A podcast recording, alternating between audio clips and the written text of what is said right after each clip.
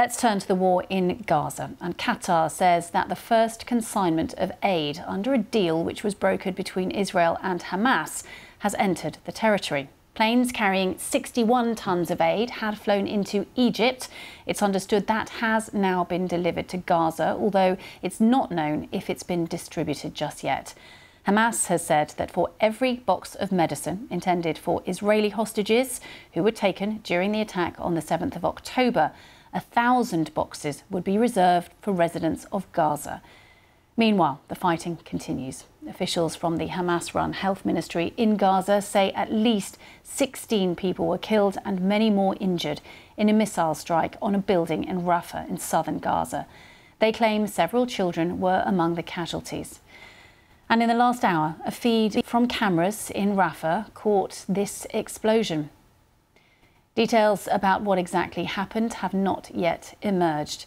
Israel, which along with several Western countries considers Hamas to be a terrorist organisation, has previously said it provides warnings to civilians of potential action and only targets militants. Well, earlier, I spoke to James Denselow, Head of Conflict and Humanitarian Policy and Advocacy at Save the Children.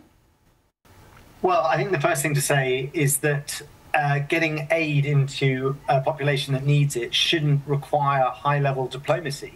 Uh, aid should be uh, uninterrupted and unimpaired by all parties to any conflict. So uh, while it obviously is uh, of good news to have medicine for all of those who need it, it's sad that it takes so much political capital for this to happen. Uh, children who need access to food, water, medicine shouldn't have to rely on uh, the leaders of regional countries uh, coming to make agreements for short windows for that to get through. And of course, the scale of need in Gaza for the over 1 million children there is absolutely vast. And while, again, these medicines and these key uh, drugs, etc., are, are vital, uh, we shouldn't forget that we are dealing with. Uh, a situation in which every single child in Gaza is hungry, but many children in Gaza, numbering in the tens of thousands, are, are, t- are heading towards uh, famine conditions. And of course, the prospect of the death toll uh, going up very significantly in a very short pace of time. Yeah, that warning has been uh, given uh, over the last uh, uh few weeks or so about the, the situation of famine. I mean, just take us through the, the level of, um, of need in Gaza at the moment. Well, the, the level of need is, is absolute across every section and sector of the humanitarian response.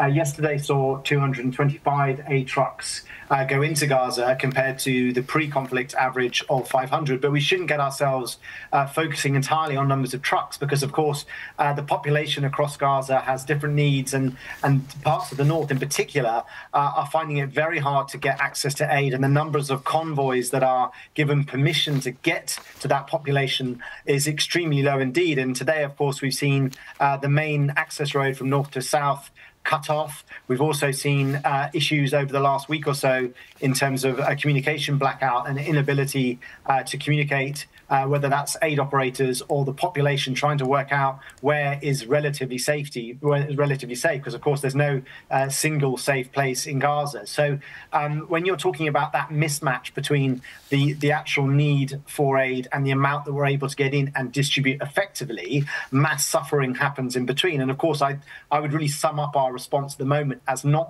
reversing or addressing the humanitarian crisis, but simply slowing its descent into greater levels of hell.